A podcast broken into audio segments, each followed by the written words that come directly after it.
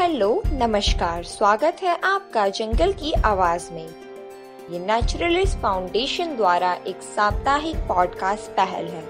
इस पॉडकास्ट के साथ हम आपको वन्य जीव संरक्षण, वैज्ञानिक रिसर्च और सरकारी पर्यावरण नीतियों के करीब लाएँगे। मैं हूँ शिखा पांडे और आज के इस एपिसोड की शुरुआत में बात होगी सुंदरबन में मछली पालन, उनकी आबादी और बड़े पैमाने पर हो रहे पलायन के ऊपर। इसके बाद ग्रीनलैंड में पिघल रही बर्फ़ उसके कारण और उससे होने वाले नुकसान पर प्रकाश डालेंगे।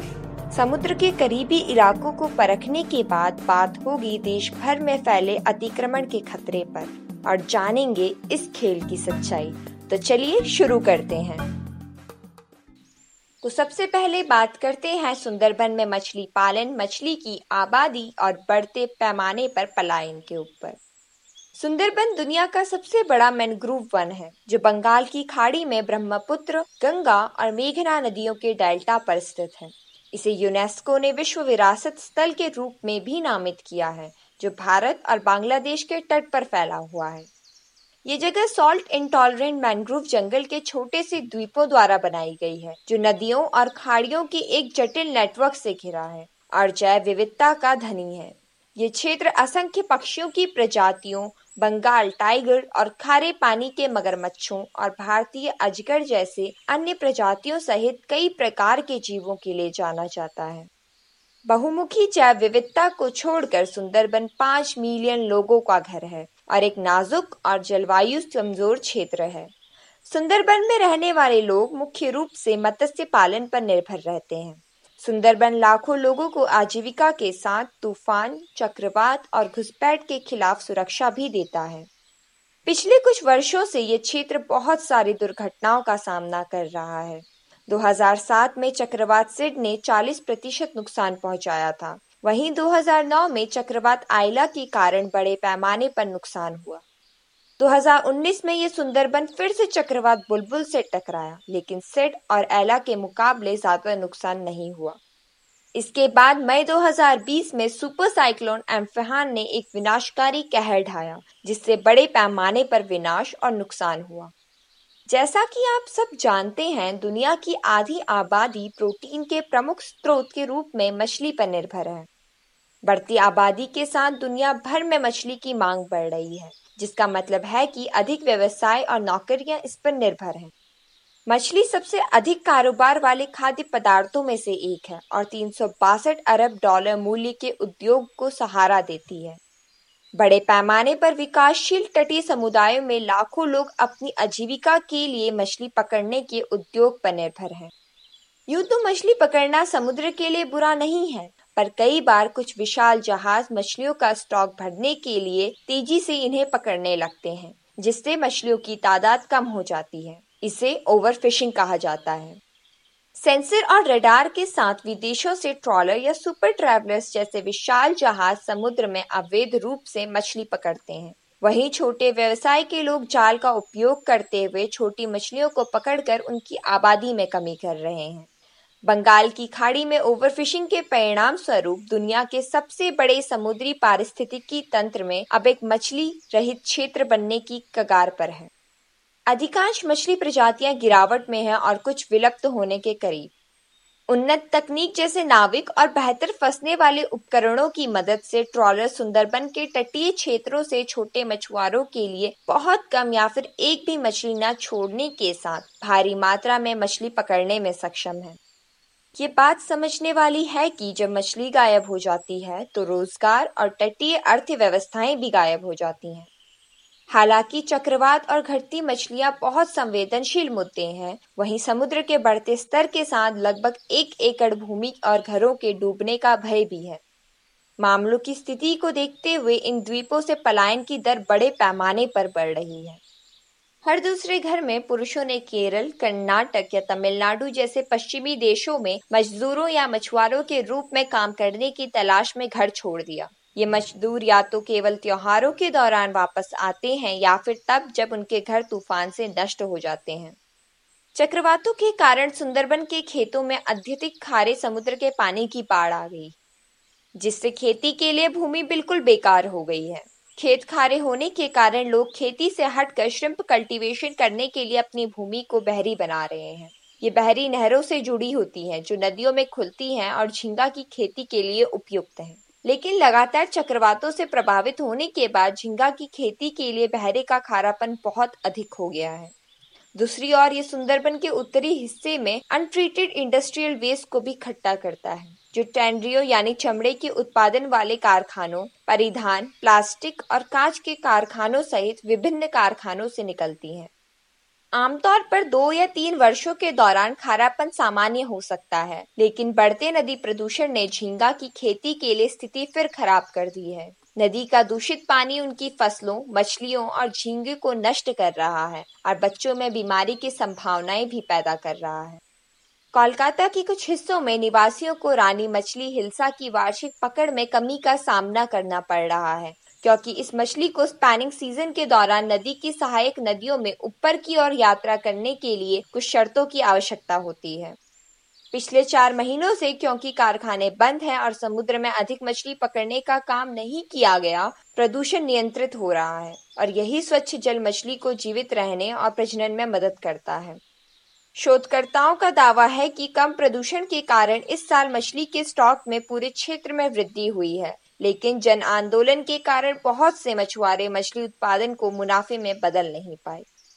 सुंदरबन के बाद अब ग्रीनलैंड की तरफ़ चलते हैं। 20 अगस्त 2020 को एक अध्ययन के अनुसार 2019 में अतिरिक्त गर्मी के दौरान ग्रीनलैंड ने बर्फ़ की एक रिकॉर्ड मात्रा खो दी जो कैलिफ़ोर्निया को चार फीट से अधिक पानी में कवर करने के लिए काफ़ी है। गुरुवार को एक सैटेलाइट मेज़रमेंट से हुए अध्ययन के अनुसार पिछली गर्मियों में पाँच सौ छियासी बिलियन टन पिघली बर्फ़ ने अब तक सभी रिकॉर्ड तोड़ दिए हैं।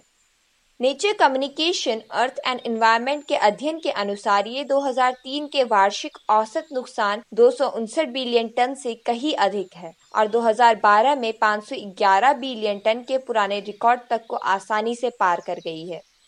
अध्ययन से ये भी पता चला कि 20वीं शताब्दी में ऐसे कई साल भी थे जब ग्रीनलैंड ने बर्फ़ बड़ी हो। यह भी देखा गया कि ग्रीनलैंड की बर्फ़ की चादर हाल ही में तेज और तेज गति से पिघल रही है। पिछले साल ग्रीनलैंड में बर्फ़ के पिघलने से समुद्र स्तर में एक दशमलव पाँच मिलीमीटर की वृद्धि हुई थी। ये बहुत कम लगता है, लेकिन हमारी दुनिया में ये बहुत बड़ा है। एलेक्स गार्डनर, जो नासा के बर्फ़ वैज्ञानिक हैं, उनके अनुसार ये आश्चर्यजनक है। इसे अगर अन्य जगह में गर्मी के कारण पिघलती बर्फ़ के स्तर के साथ जोड़ा जाए तो ये धीरे धीरे बढ़ते समुद्र के जल स्तर तटीय बाढ़ और अन्य समस्याओं में बदल जाएगा। पिछले साल बर्फ़ की पिघलन बड़े पैमाने पर रही, जबकि दो साल पहले ये औसतन केवल 108 बिलियन टन थी। इससे पता चलता है कि ग्रीनलैंड ब्लॉकिंग नामक एक दूसरा कारक है जो जलवायु संबंधित पिघलने को या तो सुपरचार्ज करता है या फिर इसमें नमी बढ़ाता है। गर्मियों में ग्रीनलैंड के मौसम में आमतौर पर दो कारक होते हैं, ग्रीनलैंड ब्लॉकिंग, जिसका सीधा मतलब है कनाडा पर एक उच्च दबाव जो उत्तरी जेट स्ट्रीम को बदलता है। इससे गर्म दक्षिणी हवा अमेरिका और कनाडा से होते हुए ग्रीनलैंड में प्रवाहित होती है, जिससे बर्फ़ और अधिक पिघलने लगती है। हालाँकि 2017 और 2018 में ग्रीनलैंड को ब्लॉक किए बिना ठंडी अंटार्कटिक हवा खुले महासागर से ग्रीनलैंड में प्रभावित हुई, जिससे गर्मियों में कमी दर्ज हुई है। रूथ मोत्रम जो डेनिश मौसम वैज्ञानिक संस्थान में बर्फ़ वैज्ञानिक है, कहते हैं, इस साल ग्रीनलैंड की गर्मी कम नहीं हुई है। उनकी गणना के अनुसार उन्नीस सौ इक्यानवे के बाद से ग्रीनलैंड के तटीय क्षेत्र गर्मियों में औसतन तीन डिग्री तक ज़्यादा गर्म हुए हैं। सच ये है कि 2019 ने अब एक रिकॉर्ड स्थापित कर दिया है, जिसका ज़्यादा प्रभाव दुनिया के निचले इलाकों में रहने वाले लोगों पर होगा। लीड्स यूनिवर्सिटी के प्रोफेसर एंटी शेफर्ड ने कहा 2019 के ये परिणाम बताते हैं कि बर्फ़ की चादर इस वक्त में सबसे अधिक नुकसान की स्थिति में लौट आई है और ये सबसे खराब स्थिति है। इसका मतलब है कि हमें अकेले ग्रीनलैंड से ही 2100 तक 10 सेंटीमीटर ज़्यादा समुद्र स्तर में वृद्धि देखने के लिए तैयार रहना चाहिए। यदि ग्रीनलैंड की बर्फ़ की हानि इस दर से जारी रहती है तो इस शताब्दी के अंत तक प्रत्येक वर्ष 25 मिलियन लोगों पर बाढ़ का खतरा बढ़ जाएगा। हाल की मीडिया रिपोर्टों ने सुझाव दिया है कि ग्रीनलैंड एक ऐसी स्थिति में है जहाँ से वापस नहीं आया जा सकता। हम जानते हैं कि ग्लोबल वार्मिंग का स्तर कार्बन उत्सर्जन के कारण दुनिया पहले से ही बहुत ज़्यादा परेशान है। इस कारण ग्रीनलैंड की लगभग सभी बर्फ़ भी पिघल जाएगी। डॉक्टर सस्किन कहते हैं कि ये अंदाज़ा सही हो सकता है, लेकिन ग्रीनलैंड का भाग्य अभी भी हमारे हाथों में है। उन्होंने कहा, अगर हम वार्मिंग की सीमा से नीचे रहते हैं तो ग्रीनलैंड से समुद्र के स्तर का बढ़ना और इससे होने वाले जोखिमों का खतरा बहुत कम है। ज़रूरी सीख ये है कि यदि हम CO2 और ग्लोबल वार्मिंग को कम करते हैं या सीमित करते हैं तो आने वाले वक्त में ग्रीनलैंड से होने वाला नुकसान भी कम हो जाएगा। इसलिए हमें इससे व्यक्तिगत स्तर पर अभी से शुरू करने की आवश्यकता है। तो चलिए समुद्र से अब सतह की ओर बढ़ते हैं और पहुँचते हैं सीधे भारत के राज्य उत्तर प्रदेश में। इस तथ्य को तो हम हमेशा से जानते हैं कि बढ़ती जनसंख्या किसी राष्ट्र में संसाधनों की उपलब्धता पर प्रभाव डालती है। इसी जनसंख्या के दबाव और गरीबी के कारण वन भूमि अतिक्रमण को बढ़ावा भी मिला है। बढ़ती आबादी के साथ भूमि, भोजन और अन्य ज़रूरी वस्तुओं की मांग बढ़ जाती है। और यही कारण है कि भारत के साथ साथ और भी कई देशों में वन भूमि अतिक्रमण बढ़ने लगा है। वन अतिक्रमण की वजह से ही कई वन क्षेत्रों में वन्य जीवों की प्रजातियों में भी गिरावट आई है। यूपी में वन अतिक्रमण का एक ऐसा ही मामला हाल ही में एनटीसीए ने उजागर किया है। राष्ट्रीय बाघ संरक्षण प्राधिकरण एनटीसीए ने हाल ही में यूपी सरकार से दायर शिकायत पर एक रिपोर्ट प्रस्तुत करने को कहा, जिसमें निजी कंपनियों पर फर्जी दस्तावेजों का उपयोग करने और लगभग बारह हज़ार एकड़ वन भूमि का अतिक्रमण करने का आरोप है। इस वन भूमि का एक हिस्सा उत्तराखंड में कॉर्बेट नेशनल पार्क और राजाजी नेशनल पार्क की सीमा पर एक महत्वपूर्ण वन्यजीव कॉरिडोर के रूप में काम करता है। इस कॉरिडोर में बाघों और हाथियों जैसे जानवरों के लगातार गुजरने का रिकॉर्ड है। ये शिकायत वकील गौरव बंसल द्वारा की गई थी, जिन्होंने निजी कंपनियों पर यूपी में संरक्षित वन भूमि के अतिक्रमण का आरोप लगाया था। एनटीसीए, जो कि ministry of forest environment and climatic change के अंतर्गत आती है, उसने संबंधित अधिकारियों को मामले में देखने और उचित कार्रवाई करने का निर्देश दिया है। यूपी का वन अतिक्रमण मामला सिर्फ़ उस खेल का एक ट्रेलर है जो पूरे देश में सदियों से खेला जा रहा है। पिछले साल एक सरकारी कार्यालय के स्टेनोग्राफर ने खुद ये बताया था कैसे यूपी में 12 अलग अलग गाँवों के आसपास के जंगल निजी कंपनियों को दे दिए गए हैं, जिसमें से ज़्यादातर पंजाब, असम, राजस्थान आदि के सार्वजनिक व्यवसाय हैं। उसके बावजूद भी ये खेल देश के विभिन्न हिस्सों में जारी है। पुरानी घटनाओं को दोहराएँ तो आप सभी को वर्ष 2005 में सरिस्का बाग अभ्यारण्य के वन भूमि अतिक्रमण के बारे में पता होगा। इन वन भूमि को लोगों ने कई आश्रमों और अन्य प्रगतिशील जगहों में नकली दस्तावेजों का उपयोग करके बदल दिया था। इस अतिक्रमण के परिणाम स्वरूप सरिस्का ने उन सभी बाघों को खो दिया जो इसके जंगल में रहते थे और सरकार तब तक अनजान रही जब तक कि रंथम बोर्ड के बाघ इस क्षेत्र में फिर से नहीं लाए गए। आज भी इस क्षेत्र में सिर्फ़ पंद्रह बाघ दर्ज हैं। अतिक्रमण अब भी उनकी जनसंख्या में गिरावट का एक प्रमुख कारण है। प्रत्येक वर्ष सरकार बाघ संरक्षण के लिए बजट प्रस्तुत करती है। ये सभी कागजात पैसे का हिसाब तो रखते हैं लेकिन जमीनी हकीकत इन कागजों से बहुत दूर है। अतिक्रमण के तहत पाँच लाख चौतीस हज़ार सात सौ सत्रह हेक्टेयर वन भूमि के साथ मध्य प्रदेश शीर्ष स्थान पर है। इसके बाद असम तीन लाख सत्रह हज़ार दो सौ पंद्रह हेक्टेयर और उड़ीसा में अठहत्तर हज़ार पाँच सौ पाँच हेक्टेयर के साथ तीसरे स्थान पर है।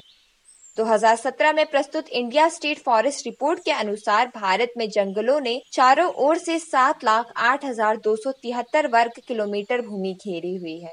ये भारत में कुल भूमि क्षेत्र का 21 प्रतिशत है। इस डेटा से संबंधित दिलचस्प तथ्य खुद सरकार ने 18 दिसंबर 2017 के लोकसभा सत्र में दिया था, जिसमें इस वन भूमि के लगभग तेरह लाख इकसठ हज़ार दो सौ अड़तालीस हेक्टेयर के अतिक्रमण का दावा किया गया था। ये क्षेत्र हमारी राष्ट्रीय राजधानी दिल्ली के क्षेत्रफल से नौ गुना ज़्यादा है। इन आंकड़ों से वन विभाग की प्रणाली की विफलता का पता चलता है। यह आंकड़े मौजूदा देश का सच है। अतिक्रमण की इस कहानी में गहराई से गोता लगाएँ तो गूगल व यूट्यूब जैसी जगह में देश भर के हर अगले जंगल या संरक्षित भूमि के आसपास के जंगल में अतिक्रमण के विभिन्न मामले और रिपोर्ट भरी पड़ी मिलेंगी। डर तो ये है कि सरकार की नाक के नीचे ऐसी सभी गतिविधि अगर होती रही तो अगले दशक तक भारत का पेरिस में साइन किए गए एग्रीमेंट के अनुसार वन और पेड़ों के विस्तार को बढ़ाकर एक अतिरिक्त कार्बन सिंक बनाना कहीं मज़ाक बन के न रह जाए। अगर इस मामले पर संजीदा होना है तो वन भूमि अतिक्रमण और अन्य ऐसी गतिविधियों को जमीनी हकीकत में पढ़ना होगा। वरना तो ये मंजिल अभी भी सदियों दूर है। इसी के साथ अंत करते हैं आज के पॉडकास्ट सेशन का। आप सबने जंगल की आवाज़ को मेरे साथ सुना, उसके लिए धन्यवाद। अगर आपको ये एपिसोड पसंद आया हो और हमारी पहल अच्छी लगी तो नीचे मौजूद लाइक बटन और बेल आइकन पर क्लिक करें, ताकि आप हमारे आने वाले एपिसोड मिस ना कर सकें। और हमें सब्सक्राइब करना भी ना भूलें। तो बने रहे हमारे साथ अगले एपिसोड में, जहाँ हम कुछ और नए विषयों पर बात करेंगे। तब तक के लिए धन्यवाद।